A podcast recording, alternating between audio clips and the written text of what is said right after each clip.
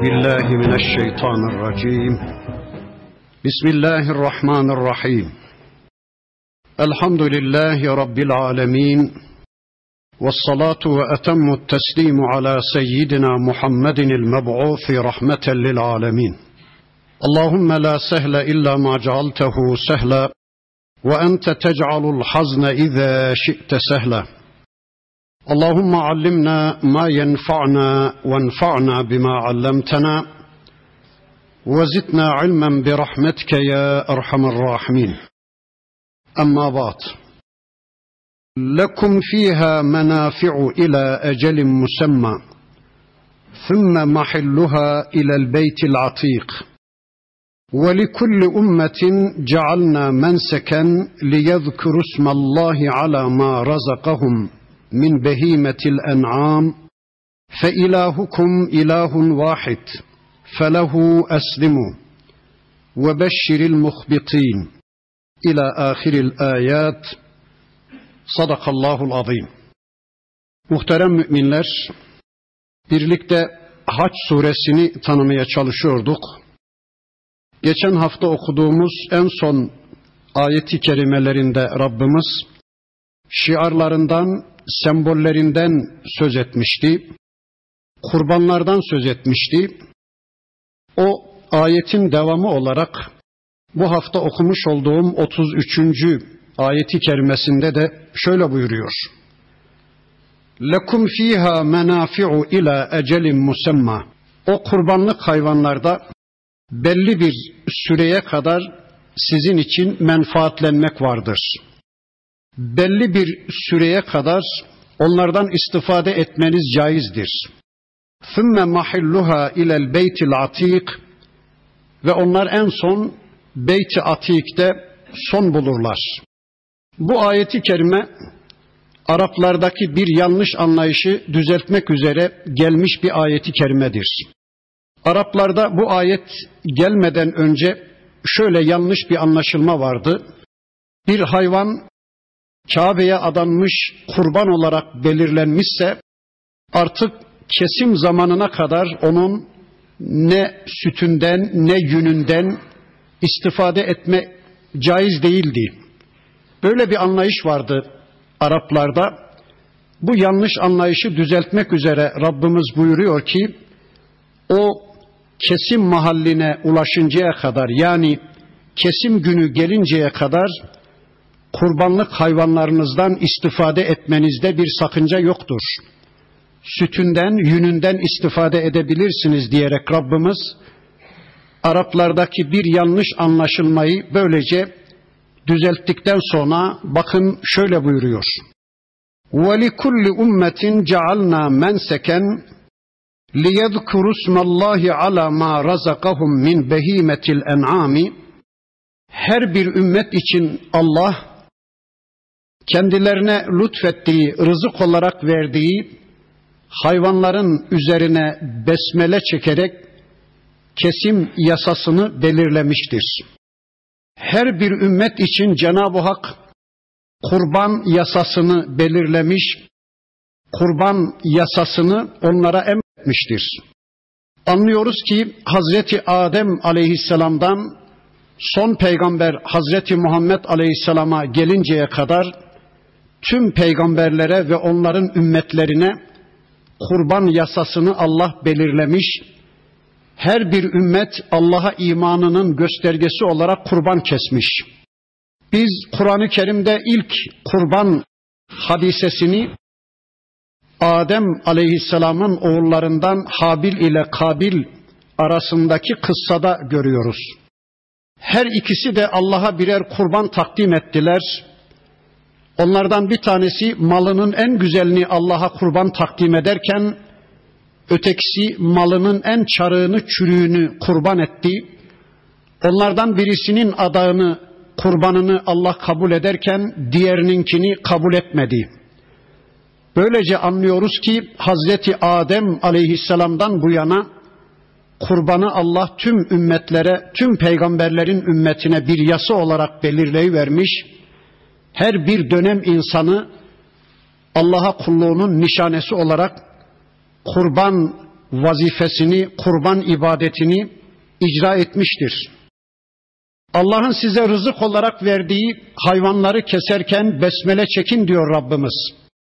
Geçen dersimizde de ifade ettiğimiz gibi o hayvanları yaratan Allah'tır. Eğer Allah o hayvanları yaratmasaydı bizim onlara ulaşma imkanımız olmayacaktı. O hayvanları bizim emrimize amade kılan Allah'tır. Bize muti kılan Allah'tır. Eğer Allah onları bize muti kılmasaydı biz onlara asla güç yetiremezdik. Bizden çok daha güçlü olan o varlıklar bizim canımıza okurdu.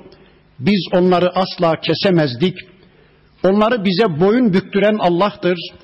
Bir de onların kanını akıtmayı bize helal kılan, bu konuda insanoğluna yetki veren Allah'tır. Dolayısıyla biz Allah'ın bize verdiği o yetkiyi kullanarak Bismillah, Allahu Ekber diye hayvanlarımızı kesmek zorundayız. Önceki derslerimizde de ifade ettiğimiz gibi bilerek besmele çekmeyen bir kişinin kestiği yenmez. Ama besmeleyi unutarak bir kişi hayvan kesmişse onun kestiği yenir. Keserken Allah için kesin, küserken Allah için küsün, savaşırken Allah için savaşın, barışırken Allah için barışın, hayatınızı Allah adına yaşayın. Çünkü fe ilahukum ilahun vahid, sizin bir tek ilahınız var, o da Allah'tır. Sözünü dinleyeceğiniz, uğruna bir hayat yaşayacağınız, çektiği yere gideceğiniz, yasalarını uygulayacağınız, arzularını gözü kapalı yerine getireceğiniz bir tek ilahınız var, o da Allah'tır. Felehu eslimu, öyleyse ona teslim olun. Ona Müslüman olun. İradelerinizi ona teslim edin. Allah'ın seçimini kendiniz için seçim bilin. Boyunlarınızdaki kulluk ipinin ucunu sadece Allah'a verin. Onun sizin adınıza aldığı kararları uygulayın. Ve beşşiril muhbitin, bir de ey peygamberim muhbitini cennetle müjdele. Muhbitin kimdir? Muhbitin, Allah karşısında asla güç iddiasında bulunmayan, Allah karşısında bilgi iddiasında, varlık iddiasında, benlik iddiasında bulunmayan, Allah karşısında küçüldükçe küçülen, Allah'ı büyükleyen kişilere, hayatlarını Allah için yaşayan insanlara muhbitin denir. Bakın bundan sonraki ayeti kerimesinde Rabbimiz onların özelliklerini, cennete gidecek muhbitinin özelliklerini şöylece ortaya koyuyor. Madem ki bunlar Allah tarafından cennetle müjdelenen kullar, öyleyse şu sayılan özellikleri inşallah biz de üzerimizde taşıyalım. Birinci özellikleri şuymuş. اَلَّذ۪ينَ اِذَا ذُكِرَ اللّٰهُ وَجِلَتْ قُلُوبُهُمْ, Allah zikredildiği zaman onların kalpleri coşar. Allah anıldığı zaman, yanlarında Allah gündeme getirildiği zaman ya da Allah'ın ayetleri okunduğu zaman onların kalpleri engin denizler gibi coşar, taşar, kabına sığmaz hale gelir. İnşallah biz de öyle olalım. İkinci özellikleri وَالصَّابِر۪ينَ عَلَى مَا أَصَابَهُمْ, kendilerine isabet eden şeylere de sabredermiş onlar. Kendilerine iyi kötü ne isabet etmişse, istedikleri ya da istemedikleri cinsten ne isabet etmişse ona sabrederler. İşte şu anda bütün dünya bir imtihan salonu, altı buçuk milyar insan var imtihanda ve bakın ki her birerinin imtihan sorusu farklıdır.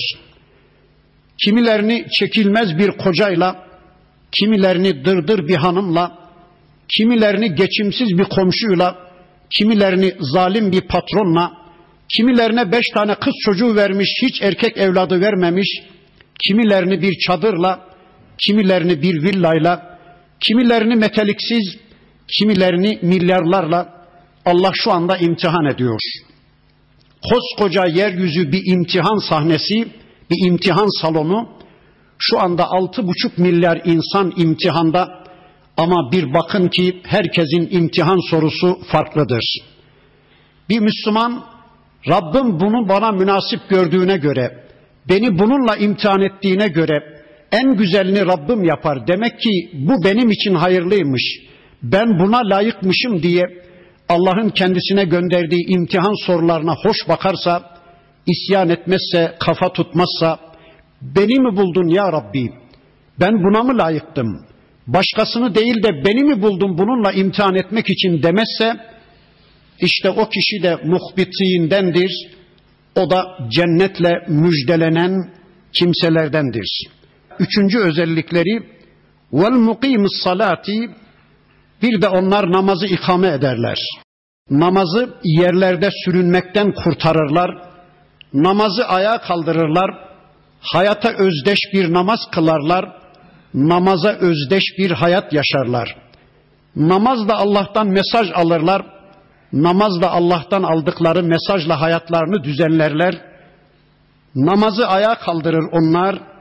وَمِمَّا رَزَقْنَاهُمْ يُنْفِقُونَ. Bir dördüncü özellikleri de bizim kendilerine verdiğimiz rızıklardan onlar çevrelerindeki Allah kullarına infak ederler, Allah kullarına ulaştırırlar. Evlerine götürdüklerinden garibanların evlerine de götürürler, Müslümanların evlerine de götürürler. Onlar Allah için paylaşmadan yana bir tavır alırlar. Dikkat ederseniz kendi mallarından infak ederler demiyor Rabbimiz.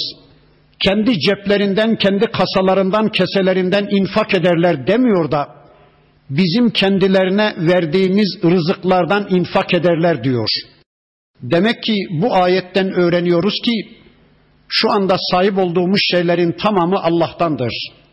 Elimizdekiler, kasamızdakiler, kesemizdekiler hepsi Allah'tandır. Tüm nimetler Allah'tandır. Önceki derslerimin birisinde de ifade etmiştim. Yeri gelmişken bir daha söyleyeyim. Şu anda istifade ettiğiniz tüm nimetlerin iki kaynağı var. Ya bitkiseldir ya da hayvansaldır. Ya bitkiseldir, işte elma, armut gibi, buğday gibi, nohut, fasulye gibi bitkiseldir. Yahut da et gibi, süt gibi, balık gibi, bal gibi, onlar da hayvansaldır. İşte şu anda istifade ettiğimiz nimetlerin tamamı ya bitkisel ya da hayvansal.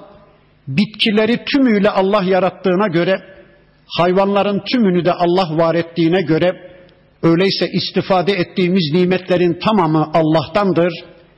İşte bakın Allah diyor ki bizim kendilerine rızık olarak verdiklerimizden onlar infak ederler, paylaşmadan yana bir tavır alırlar. İşte bu dört özellik muhbitinin özelliğidir ve bunlar işte Rabbimizin bu ayetinin ifadesiyle cennetlik müminlerin özellikleridir. Rabbim inşallah bu özellikleri de üzerimizde taşımayı bize nasip etsin. وَالْبُطْنَ جَعَلْنَاهَا لَكُمْ مِنْ شَعَائِرِ اللّٰهِ. Şu bedene dediğimiz deve gibi hayvanları da sizin için Allah birer ayet kıldı, birer sembol kıldı, birer şiar kıldı. Lekum fiha hayrun. O devede sizin için hayırlar var. Etinden, sütünden, yününden, derisinden, hatta gübresinden bile istifade ediyorsunuz. O develerde sizin için çok büyük menfaatler var. Fezkurusmallahi aleyha savaf.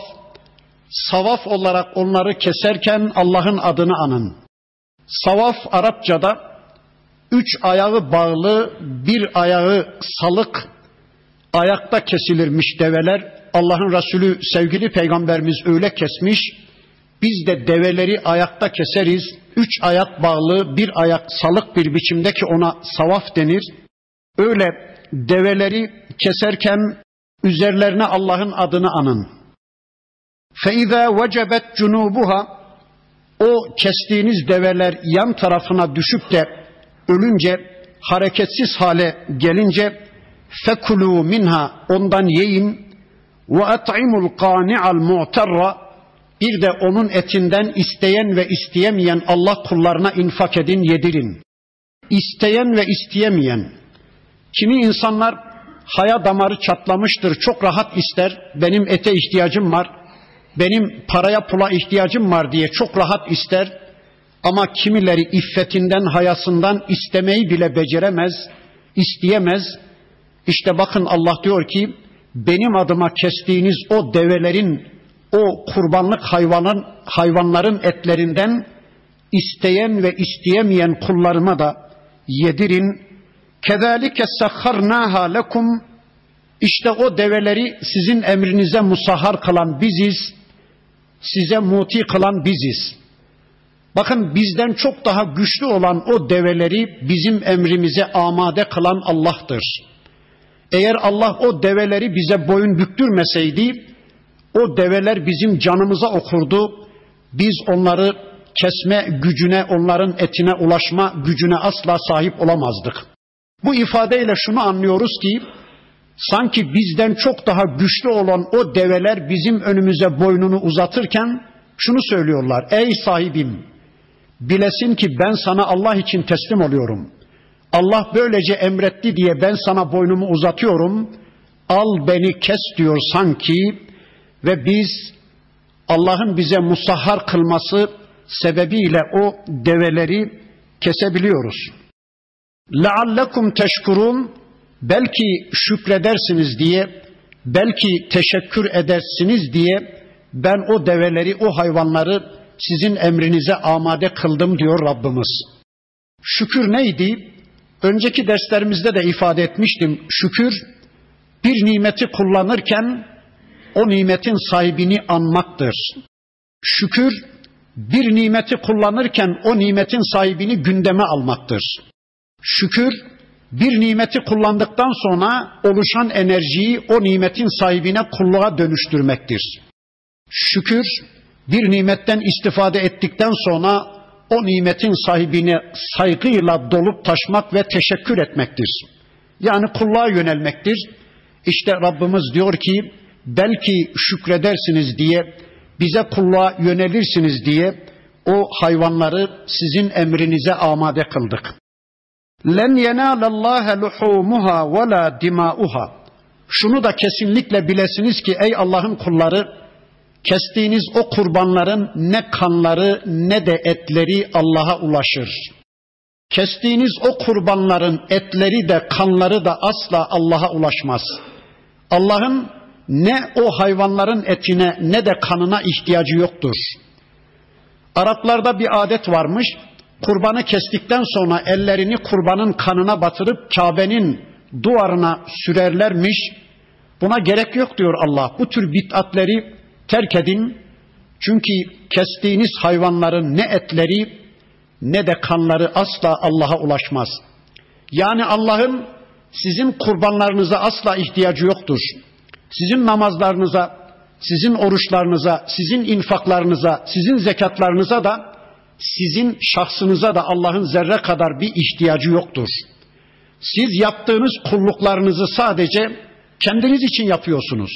Kendi geleceğiniz, kendi cennetiniz için yapıyorsunuz. Yani Allah adına bir kurban mı kestiniz? Allah'ın dininin ikamesi adına bir adım mı attınız? Allah'ın dininin yeryüzünde egemenliği adına bir damla ter mi döktünüz? Bir damla kan mı akıttınız? Bilesiniz ki bu sizi dünyada cennet yolunda tutmak içindir ve öbür tarafta gözlerin görmediği, kulakların duymadığı enva-ı çeşit devletlere ve nimetlere ulaştırmaktadır. Yani yaptığınız amellerin tamamı sizin kendi menfaatinizedir. Allah'ın ne size ne de sizin yaptığınız amellerinize ihtiyacı yoktur. Şöyle bir hadisi kutsi okumuştum. Sizin öncekileriniz ve sonrakileriniz, insiniz ve cinniniz bir meydanda toplansa, yeryüzündeki en sağlam bir kul gibi, bir peygamber gibi, bir melek gibi Allah'a ibadete yönelseniz, sizin bu kulluklarınız Allah'ın mülküne zerre kadar bir şey ilave etmediği gibi, yine öncekileriniz ve sonrakileriniz, insiniz ve cinsiniz, insiniz ve cinniniz bir meydanda toplansa, Firavun gibi, iblis gibi Allah'a isyan bayrağını çekseniz, Allah'ın mülkünden zerre kadar bir şeyi eksiltemezsiniz. Öyleyse sizin kulluklarınıza Allah'ın ihtiyacı yoktur. Ne Kestiğiniz hayvanların etleri ne de kanları Allah'a ulaşır. وَلَاكِنْ يَنَالُهُ التَّقْوَى مِنْكُمْ Ancak sizin takvanız Allah'a ulaşır. İbadetlerinizin dış formuna Allah bakmıyor da o ibadetleri işlerken taşıdığınız niyetlerinize ve kalplerinizin takvasına Allah bakıyor. Allah'a ulaşan sizin takvanızdır. Bir ibadeti icra ederken taşıdığınız güzel niyetlerinizdir. Yani kurbanı ne adına kesiyorsunuz? Et için mi kesiyorsunuz? Çevredeki insanlar kurban kesiyor desinler diye mi kesiyorsunuz? Ya da filanlar işte falanlar razı olsun diye mi? Ya da toplum için mi? Çevre için mi? Ya da Allah için mi? İşte yaptığınız ibadetlerin niyeti çok çok önemli. Takvanız çok çok önemli. كَذَٰلِكَ سَخَّرَهَا لَكُمْ İşte bütün bu şiarlarını, şairlerini Allah size musahhar kıldı. لِتُكَبِّرُ اللّٰهَ عَلَى مَا هَدَاكُمْ Allah'ın size yol gösterdiği gibi, Allah'ın sizi hidayete ulaştırdığı gibi siz de Allah'ı tekbir edin diye, Allah'ı büyükleyin diye, Allahu Ekber deyin diye, Allahu Ekber, Allahu Ekber, en büyük Allah. Hangi konuda? Hayatın her bir konusunda en büyük Allah. Sevilmeye layık en büyük Allah, korkulmaya layık en büyük Allah, yasaları uygulanmaya layık en büyük Allah, arzuları yerine getirilmeye layık en büyük Allah. Hayatın her bir kademesinde Allah'ı büyükleyin, Allah'tan başka büyükler kabul etmeyin. وَبَشِّرِ الْمُحْسِن۪ينَ Böyle yaşayan muhsinleri sen cennetle müjdele ey peygamberim. Az evvel muhbitini müjdelemişti Rabbimiz cennetle, şimdi de muhsinleri müjdeliyor. Muhsin kim? Muhsin, Allah'ı görüyormuş gibi ona kulluk eden kişiye muhsin denir. Her ne kadar biz Allah'ı görmüyorsak da Allah bizi görüyor ya, öyleyse Allah'ın kendisini gördüğü bilinci içinde, Allah'ın kontrolü altında olma bilinci içinde, Allah karşısında esas duruşunu muhafaza ederek kulluk yapan kişiye muhsin denir. Sen muhsinleri cennetle müjdele ey peygamberim. Bundan sonra Rabbimiz Medine'ye hicret etmiş Müslümanlara yavaş yavaş savaşı gündeme getirecek, yavaş yavaş Müslümanları bir cihada, bir savaşa hazırlayacak. Bakın Allah buyuruyor ki, اِنَّ اللّٰهَ يُدَافِعُ عَنِ الَّذ۪ينَ آمَنُوا Şüphesiz ki Allah müminleri müdafaa eder. Allah müminleri savunur.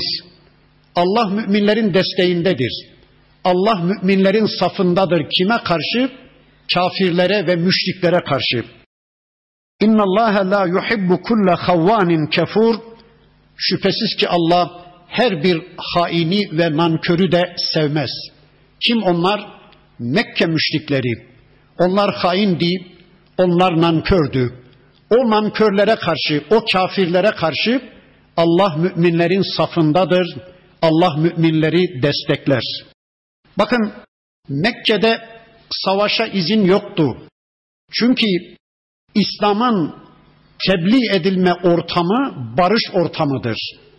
Savaş ortamında İslam tebliğ edilmez. Savaş ortamında İslam'ın daveti yapılamaz. Onun için İslam'ın insanlar tarafından net ve açık bir biçimde anlaşılabilmesi için Rabbimiz Mekke'de on üç yıl savaşa izin vermemişti. Müslümanlar öldürülüyordu, Müslümanlar zulme uğruyordu, öteki Müslümanlar canı yanmış bir biçimde geliyordu Peygamber Efendimiz'e. Ya Resulallah, izin ver de bizim de gücümüz kuvvetimiz var, şu zalimlerin haddini bildirelim diyorlardı. Allah'ın Resulü buyuruyordu ki, hayır, savaş ortamında İslam tebliğ edilmez, İslam ancak barış ortamında tebliğ edilip anlaşılabilir. Namazlarınızı kılın, Allah'ın gönderdiği ayetleri okuyun, evlerinizde Allah'ın istediği Müslümanlığı yaşayın, dış dünyanızda da insanları kendi imanınıza, kendi takvanıza ve teslimiyetinize davet edin. Kesinlikle silaha sarılmak yoktur, kesinlikle savaş yoktur diyordu sevgili Peygamberimiz. Bakın Müslümanlar Medine'ye hicret ettiler. Mekke küfür ve şirk ortamından, zulüm ve işkence ortamından kurtuldular. Medine'de Allah ve Resulü egemenliğinde özgürce bir hayata ulaştılar. Aradan bir yıl ya geçti ya geçmedi. Yavaş yavaş Rabbimiz Müslümanları savaşa hazırlıyor. İşte bu ayetler Müslümanları savaşa hazırlayan ayetlerdi. Allah'ın Resulü Medine'de sayımını yapmış, devletini kurmuş ama Medine'de sadece Müslümanlar yaşamıyordu. Yahudiler ve münafıklar vardı. Allah'ın Resulü onlarla bir anlaşma yaptı. İşte Mekke müşrikleri, Mekke'de Müslümanları rahatsız eden o zalimler, Medine'de de Müslümanlara rahat nefes aldırmama kararındaydılar. İşte bakın Rabbimiz Müslümanlara savaş iznini şu ayetiyle veriyordu. اُذِنَ لِلَّذ۪ينَ يُقَاتَلُونَ Kendileriyle savaşa tutuşulan, kafirlerin kendileriyle savaştığı Müslümanlara savaş izni verildi. بِاَنَّهُمْ ظُلِمُوا Çünkü onlar Mekke'de zulme uğradılar. وَاِنَّ اللّٰهَ عَلَى نَصْرِهِمْ لَقَد۪يرٌ Allah onlara yardıma güç getirendir. Kafirler karşısında Allah onları galip getirmeye güç getirendir diye müminlerin safında olduğunu ve artık Müslümanların yavaş yavaş savaş hazırlığı içine girmeleri gerektiğini işte Rabbimiz bu ayeti kerimesiyle ortaya koyuyordu. اَلَّذ۪ينَ اُخْرِجُوا مِنْ دِيَارِهِمْ بِغَيْرِ حَقٍّ O Müslümanlar haksız yere ülkelerinden çıkarıldılar, Mekke'den çıkarıldılar. İlla ancak bir tek suçları vardı o Müslümanların. Bakın Mekke'den çıkarılan o gariban Müslümanların bir tek suçları vardı diyor Allah. Neymiş o? En yekulu şöyle demeleri, Rabbunallah, bizim Rabbimiz Allah'tır demeleri. Bakın Mekke'de Müslümanların bir tek suçları varmış. Neymiş o? Rabbim Allah demeleri, Rabbimiz Allah demeleri. İşte yeryüzünde kafirler için en büyük suç budur. Bakın Mekke'de Müslümanlar Rabbimiz Allah diyorlardı. Bizim program yapıcımız Allah'tır. Bizim hayat programımızın belirleyicisi Allah'tır. Biz boyunlarımızdaki kulluk ipinin ucunu Allah'a teslim ettik. Biz hayatımızı Allah için yaşayacağız dediler. Ve Mekke'de Mekke müşrikleri Müslümanların bu sözüne asla tahammül edemediler. Müslümanların bu imanını asla kabullenemediler. Dediler ki yahu bu nasıl şey? Bu adamlar bizi nasıl reddederler? Bunlar bizim egemenliğimizi nasıl reddederler? Egemenliği bizden alıp da Allah'a nasıl verirler? Bunlar bizim istediğimiz kıyafetten nasıl uzak bir kıyafete sahip olurlar? Bunlar bizim gibi niye layık değiller? Bunlar niye bizim gibi demokratik değiller? Bunlar neden bizim gibi giyinip soyunmuyorlar? Bunlar neden bizden farklı yaşıyorlar, bizden ayrıldılar diye Mekke müşrikleri Müslümanların Rabbimiz Allah demelerine asla razı olamadılar. Tarih içinde bu hep böyle olmuştur. Dünyanın neresinde inanmış bir kesim Rabbimiz Allah demişse kafirleri gazaplandırmış, kafirler onları yok etmek için ellerinden gelen her şeyi yapmıştır. Bir tek örnek vereyim Kur'an'dan. Uzunca örnekler var ama bir tek örnek vereyim. İsa Aleyhisselam'a inanmış bir avuç Müslümanı Yahudiler hendekler kazarak içini ateşle doldurdular ve hendeğin kenarına getirdikleri o Müslümanları iki şeyden birinin tercihiyle karşı karşıya bıraktılar. Dediler ki ya dininizden dönersiniz ya da şu ateşi boylarsınız dediler ve Müslümanları cayır cayır hendeklerde ateşin içinde yaktılar. Peki neydi o Müslümanların suçu? Ne yapmıştı onlar? Hırsızlık mı yapmışlardı? Millet malına mı göz dikmişlerdi? Zina mı etmişlerdi? Ne yapmışlardı? Bakın suçlarını da Allah şöyle anlatıyor. وَمَا نَقَمُوا مِنْهُمْ اِلَّا اَنْ يُؤْمِنُوا بِاللّٰهِ الْعَز۪يزِ الْحَم۪يدِ Onların bir tek suçu vardı. Aziz ve hamid olan Allah'a iman etmek. Rabbimiz Allah demek deyip o günde bugün de Rabbim Allah demek kafirin gözünde en büyük suçtur. İşte şu anda da Rabbimiz Allah deyip Allah'ın istediği biçimde giyinmeye çalışan, Allah'ın istediği biçimde namaz kılmaya çalışan, Allah'ın istediği biçimde bir hayat yaşamaya çalışan insanları kafirler yok etmeye çalışıyorlar. Tek tip insan üretmeye çalışıyorlar. Bizim istediğimiz gibi inanmak zorundasınız. Bizim istediğimiz gibi düşünmek zorundasınız. Bizim istediğimiz gibi giyinmek ve soyunmak zorundasınız. Bizim istediğimiz gibi layık olmak zorundasınız diye birileri o Müslümanları yok etmeden yana tavır alıyorlar. Bakın Allah diyor ki: وَلَوْلَا دَفْعُ اللّٰهِ النَّاسَ بَعْضَهُمْ بِبَعْضٍ لَهُدِّمَتْ صَوَامِعُ وَبِيَعٌ وَصَلَوَاتٌ وَمَسَاجِدُ يُذْكَرُ ف۪يهَا اسْمُ اللّٰهِ كَثِيرًا. Eğer Allah insanlardan kimilerini kimileriyle defetmeseydi, eğer Allah insanlardan bazısını bazısıyla dengelemeseydi, eğer Allah insanların kimilerinin gücünü, kuvvetini kimileriyle kırmasaydı, eğer Allah Müslümanlara savaş izni, cihat izni vermeseydi, eğer Allah Müslümanların desteğinde olmasaydı, kafirler yeryüzünde ne mescit bırakırlardı, ne kilise bırakırlardı, ne manastır ne de havra. Eğer Allah yeryüzünde İnsanların kimilerini kimileriyle defetmeseydi, yeryüzünde ne kiliseler kalırdı ayakta, ne manastırlar, ne havralar, ne de içinde Allah'ın çokça zikredildiği mescitler kalırdı. Hepsi yıkılır giderdi, hepsi yok olur giderdi. Ne anlıyoruz bu ayetten? Şunu anlıyoruz. Bakın Allah devletlere güç veriyor, imkan fırsat veriyor ama Allah'ın o devletlere, o iktidarlara verdiği güç, kuvvet sınırsız değildir. Sınırlıdır. Belli bir noktaya kadar Allah izin veriyor.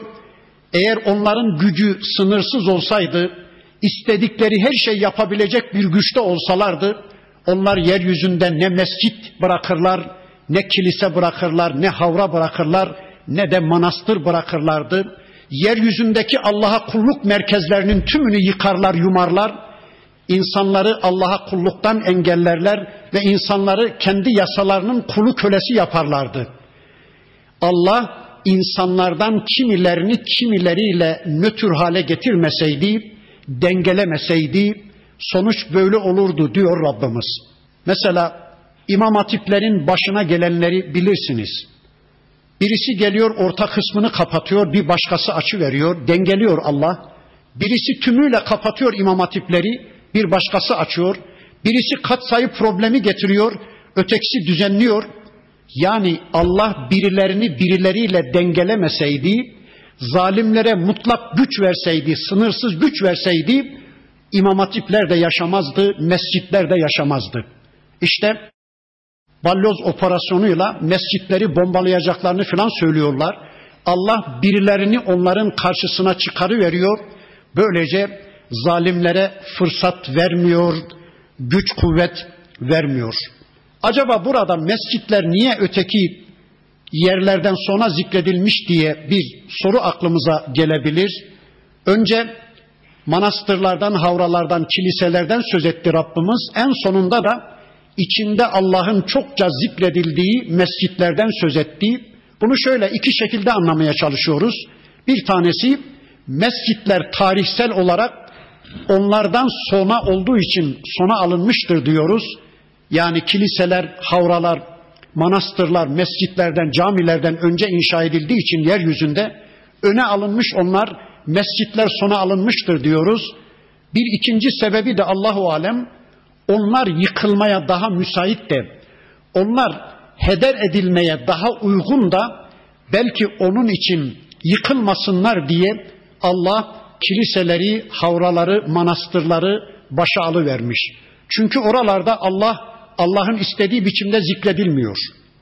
İşte kiliselerde, manastırlarda sadece müzikal bir kısım eylemlerle güya ibadet yapıyorlar. Ama şu andaki yeryüzündeki mescitlerde Allah çokça zikrediliyor. İşte Rabbimiz bu ayeti kerimesinde bize bu konuyu anlatıverdi. وَلَا يَنْصُرَنَّ اللّٰهُ مَنْ يَنْصُرُهُ Şüphesiz ki kim Allah'a yardım ederse Allah da ona yardım edecektir. Bakın, bu Allah'ın yeryüzünde değişmeyen bir yasasıdır. Kim Allah'a yardım ederse Allah da onun yardımında olacaktır. Peki haşa Allah'ın insanların yardımına mı ihtiyacı var? Haşa, öyle değil. Allah'a yardım Allah'ın dinine yardımdır. Allah'a yardım Allah'ın kitabının anlaşılır hale gelmesine yardımdır. Allah'a yardım Allah'ın peygamberinin sünnetinin gündemde tutulmasına yardımdır. Allah'a yardım Allah'ın emirlerinin harfiyen icra edilerek, Allah'ın yasaklarından da sakınılarak Allah'ın dinine yardımdır. İşte kim Allah'a yardım ederse, Allah'ın dininin egemenliği adına bir adım atarsa, Allah'ın yeryüzünde dininin, Allah'ın arzularının hakimiyeti adına bir damla ter dökerse, Allah'ın dininin yeryüzünde egemenliği adına bir damla kan akıtırsa, kim Allah'ın dinine yardım ederse Allah da ona yardım edeceğini vaat ediyor. Ey Müslümanlar, bir derdiniz var da Allah'ın yardımını mı istiyorsunuz? Organik bir hastalığınız var da Allah'tan şifa mı istiyorsunuz? Bir ailevi geçimsizliğiniz var da Allah'tan dirlik düzen mi bekliyorsunuz?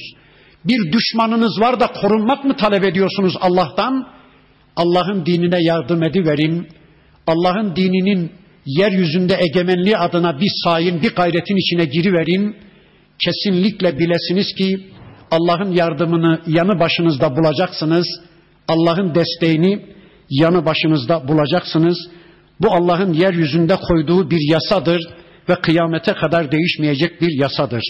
İnna Allaha la kaviyyun aziz. Şüphesiz ki Allah kavidir, güçlüdür, azizdir, intikam alandır. Dostlarını ödüllendiren, düşmanlarından da intikamını alandır. Peki kafirler, zalimler yeryüzünde egemen olduğu zaman yıkarlar, yumarlarmış kulluk merkezlerini.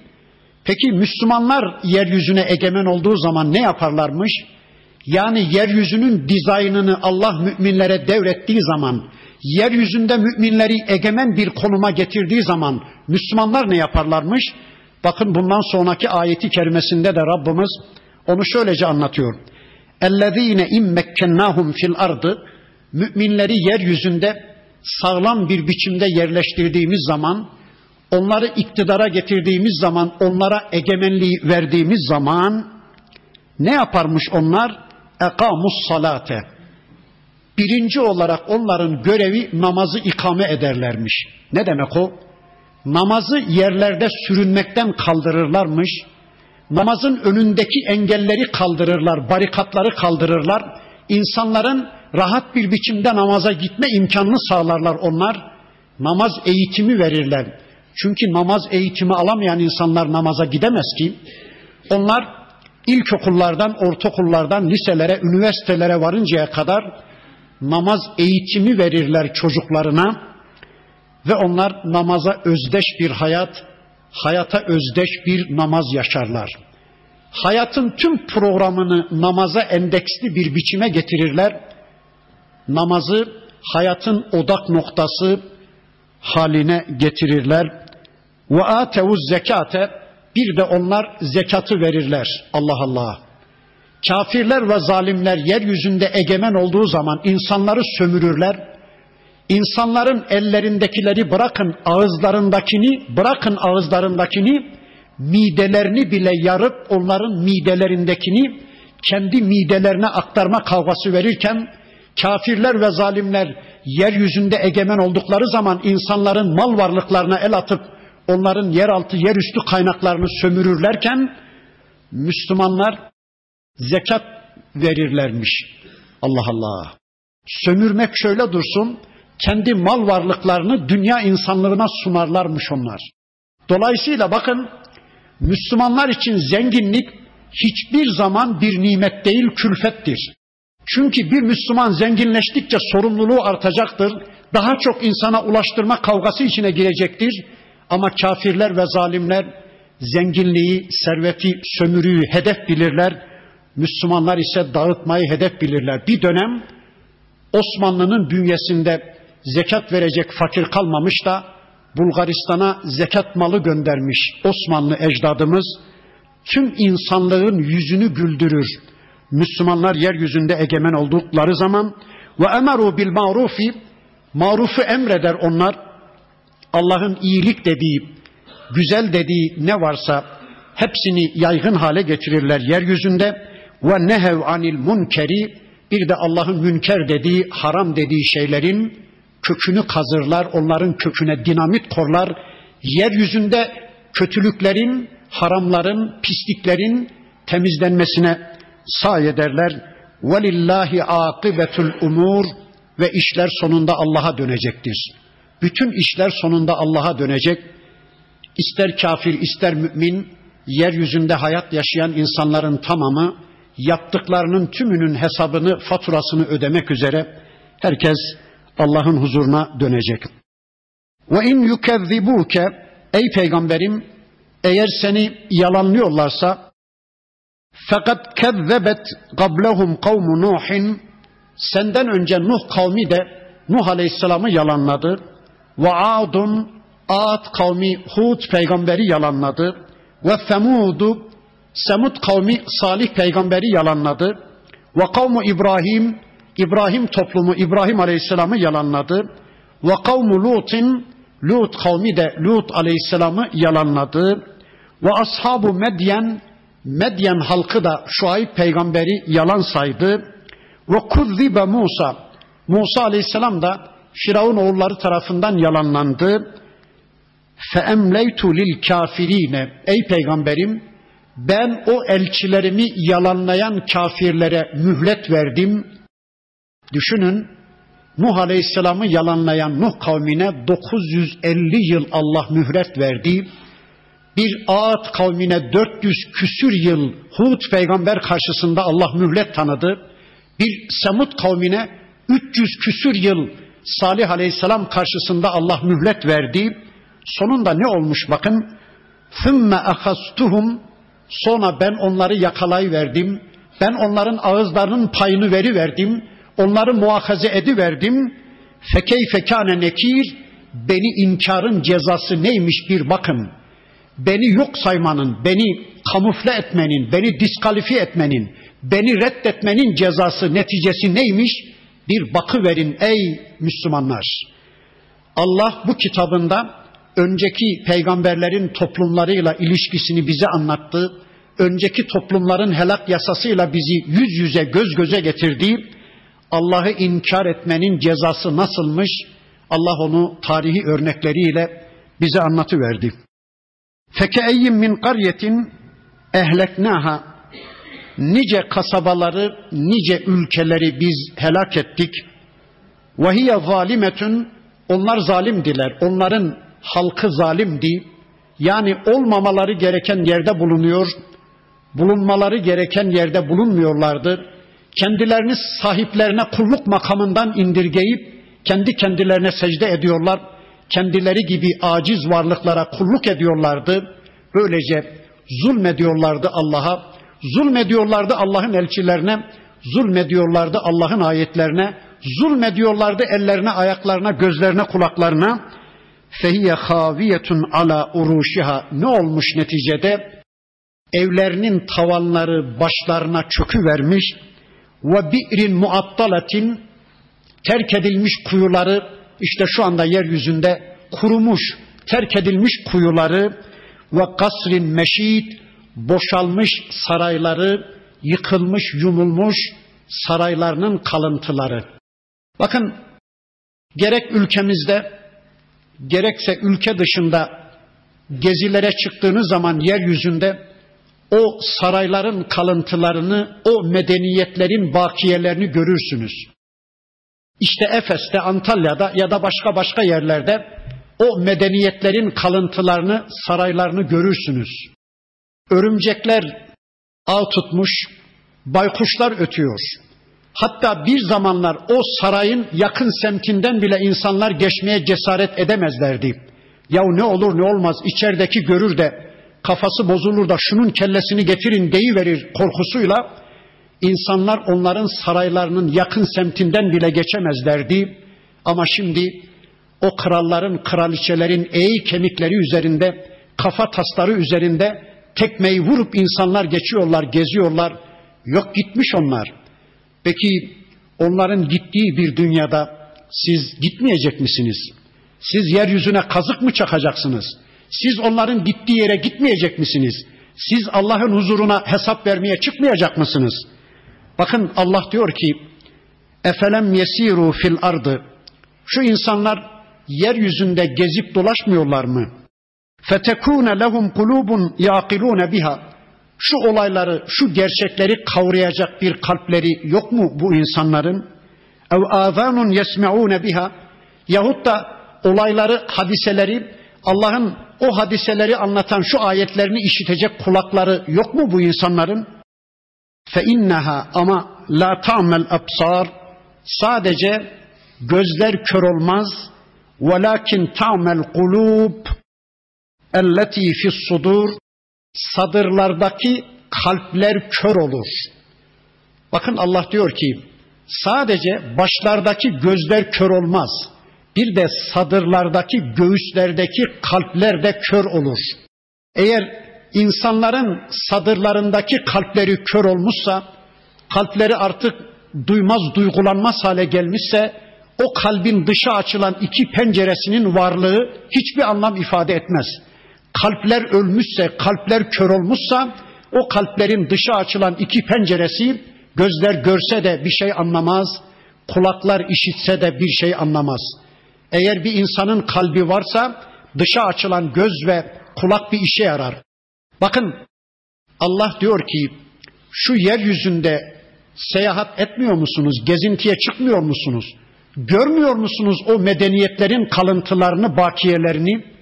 Ama önce Kur'an sayfaları arasında bir gezi yapmamız gerekiyor. Önceki derslerimizde de söylemiştim. Şu Kur'an'ı tanımayan bir insan, Kur'an'ın ayetlerinin bilincine ulaşmayan bir insan, Kabe'nin içinde yatsa bile, Lut gölünün içinde yatsa bile, Semud kavminin helak olduğu coğrafyanın üstünde otursa bile, o bölgeler ona fazla bir şey söylemeyecektir. Onun için fazla bir değer ifade etmeyecektir. Onun için önce Kur'an sayfaları arasında bir gezintiye çıkacağız. Allah'ın şu önceki toplumların sergüzeşli hayatını anlattığı ayetlerini önce bir öğreneceğiz. Sonra o bakiyeler, o saraylar, o kalıntılar bize çok şey ifade edecek. وَيَسْتَعْجِلُونَكَ بِالْعَذَابِ Peygamberim acele senden azaplarını istiyorlar. Şu Mekke müşrikleri azapları konusunda senden acele bir talepte bulunuyorlar. Ey Muhammed, sen bir azaptan söz ediyordun.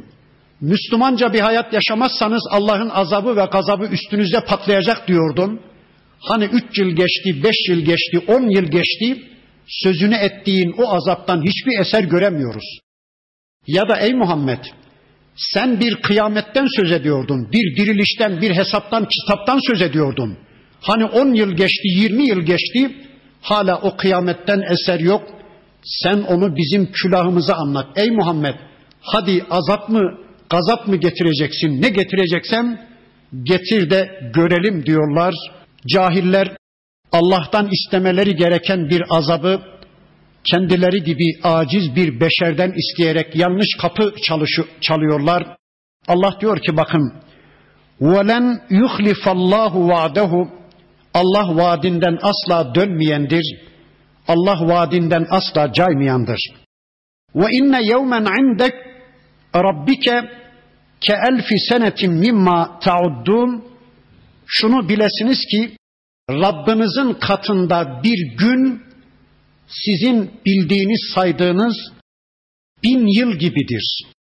Allah katındaki bir gün sizin bildiğiniz, saydığınız bin yıl gibidir. Peki ne anlatıyor bu ayet bize? Allah katında bir gün bizim bin yılımız gibi ise Allah yeryüzünde hiçbir kimseye bir günlük bile bir saltanat tanımamış, bir günlük bile bir fırsat vermemiştir. Bin yıl yaşayan yok değil mi? Ey kafirler, ey zalimler! elli yıldır, yüz yıldır yeryüzüne egemen olduk. Yeryüzünün siyaseti bizden sorulur. Yeryüzüne düzen verme bize ait diye övünüyorsunuz. yüz yıldır biz yeryüzünde egemeniz, Allah bize egemenlik verdi diye övünüyorsunuz. Halbuki yüz yıllık egemenliğiniz Allah katında bin yıl eden bir günün çok kısa bir miktarı kadardır. Sevinmeyin. Dün dokuz yüz küsür yıl Nuh kavmine mühlet veren Allah, dört yüz küsür yıl Ad kavmine müsaade eden Allah, şu anda yüz yıllık bir Allah müsaadesiyle karşı karşıyasınız. Önceki toplumlara ne yapmışsa Allah, kesinlikle bilesiniz ki size de aynısını yapacaktır. وَكَأَيِّمْ مِنْ قَرْيَةٍ اَمْلَيْتُ لَهَا. Nice kasabalara, nice köylere ve kentlere biz mühlet verdik. وَهِيَ ظَالِمَةٌ. Onların ehli zalimdi. ثُمَّ أَخَسْتُهَا. Sonra biz onları yakalayıverdik. Onların ağızlarının payını veriverdik. Ve ileyyel masir. Zaten sonuçta dönüş bizedir. Sonunda dönüş bizedir. Kul, de ki ey peygamberim, ya eyyühen nas, ey insanlar, innema ene lekum nedirun mubin. Ben sizin için apaçık bir uyarıcıyım. Ben sizin için gönderildim. Benim geliş gayem sizi kurtarmak içindir. Sizi uyarmak içindir. Ben sizin için apaçık bir uyarıcıyım. Sizi cennetle müjdeliyor, size yaklaşmakta olan bir kıyametle, bir cehennemle, bir azapla da uyarıyorum. فَالَّذ۪ينَ آمَنُوا وَعَمِلُوا الصَّالِحَاتِ. İman eden ve salih amel işleyen kimseler için لَهُمْ مَغْفِرَةٌ. Onlar için bir mağfiret var. Allah onların geçmiş günahlarını sıfırlayacak, geçmişlerini bağışlayacak. Ve rızkun kerim. Onlar için gelecekte cömertçe bir ücret var, cömertçe bir cennet var. Vellezine sa'u fi ayatina. Ama bizim ayetlerimizi yok etmek için çırpınanlar, yeryüzünde bizim ayetlerimizin görüntüsünü silmeye çalışanlar, yeryüzünde bizim sembollerimizi, bizim şiarlarımızı yok etmeden yana bizimle savaşa tutuşanlar var ya, ulaike ashabul cahim, işte onlar da cehennem ashabıdır, onlar da ateşin ashabıdır. Allah izin verirse bu sezonki programımızı, bu dersimizle tamamlamış oluyoruz. Ama bu ders bitti diye Kur'an bitmedi, sünnet bitmedi. Allah'ın izniyle evlerinizde okuyun, Kur'an okuyun, sünnet öğrenin. Günde en azından bir on ayet öğrenmeye çalışın, birkaç hadisi öğrenmeye çalışın. O sizi günlük hayatınızda diri tutacaktır, sizi günahlara düşmekten koruyacaktır.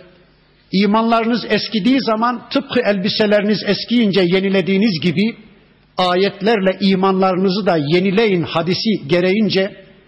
Okumanızı inşallah sürdürün. Önümüzdeki Ramazan sonrası Allah izin verirse tekrar haberleşiriz. İnşallah bu derslere kaldığımız yerden devam ederiz. Sürekli okumanız dileğiyle, sürekli Müslümanca bir hayat yaşamanız dileğiyle, Allah kontrolü altında Müslümanca bir hayat yaşamanız dileğiyle Allah'a emanet olun.